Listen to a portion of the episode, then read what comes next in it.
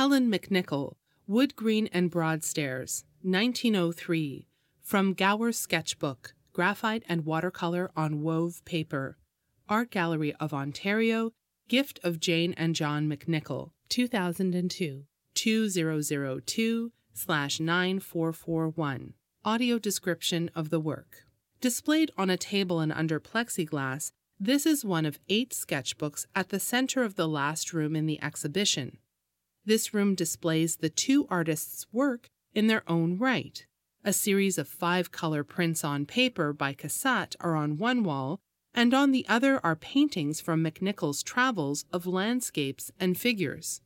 The vertically oriented sketchbook is 20 centimeters tall by 16 centimeters wide and is open to a small watercolor sketch and life drawings of figures in pencil on both of its off white pages. In the right upper half of the top page is the watercolor, which is slightly larger than a business card. Two thirds is of a dramatic sky with towering gray clouds and one patch of pastel blue near the top. The lower third is a landscape with still waters on the left and a sandy beach and escarpment rising on the right. Patches of gray, blue, and brown dot the beach and indicate bathers at the shore.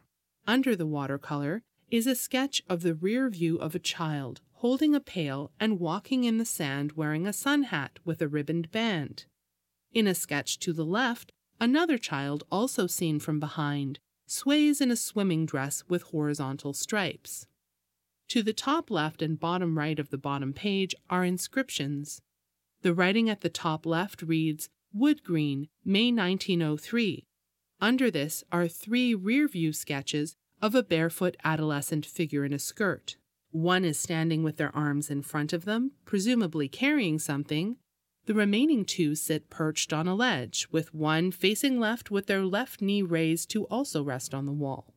Writing at the bottom right reads Broadstairs, 1903. Spaced around the bottom page are six walnut sized sketches of scenes the artist would have seen during a trip to Broadstairs on the coast of England. Two depict a child in a sun hat playing with a bucket on the beach. Four are of a person in what resembles a long wool bathing dress and beret shaped swimming cap. They alternately sit up and recline, leaning on an elbow in the sand, with two sketched as outlines with only a few short strokes of pencil.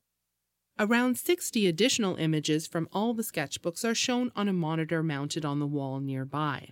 The other sketchbooks in the case are open to show drawings such as sketches of models, females in the nude and males wearing only loincloths, seaside landscapes and village scenes, pencil portrait sketches, a young boy leaning on a staircase, women beside an easel taking in an art class, and a man standing behind a tripod with a surveyor's instrument called a survey transit telescope.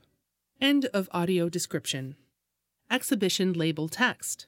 McNicoll generally devoted each sketchbook to one moment or subject. They served as visual travel diaries, and various captions identifying dates, places, and people allow us to situate the artist at precise moments. In this sketchbook from 1903 to 1904, we can trace a series of her trips across England, where she visited the coastal towns of Broadstairs and Blackpool, as well as the Isle of Wight.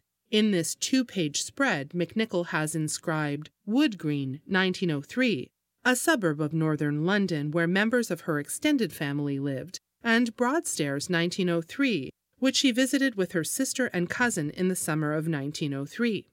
End of exhibition label text.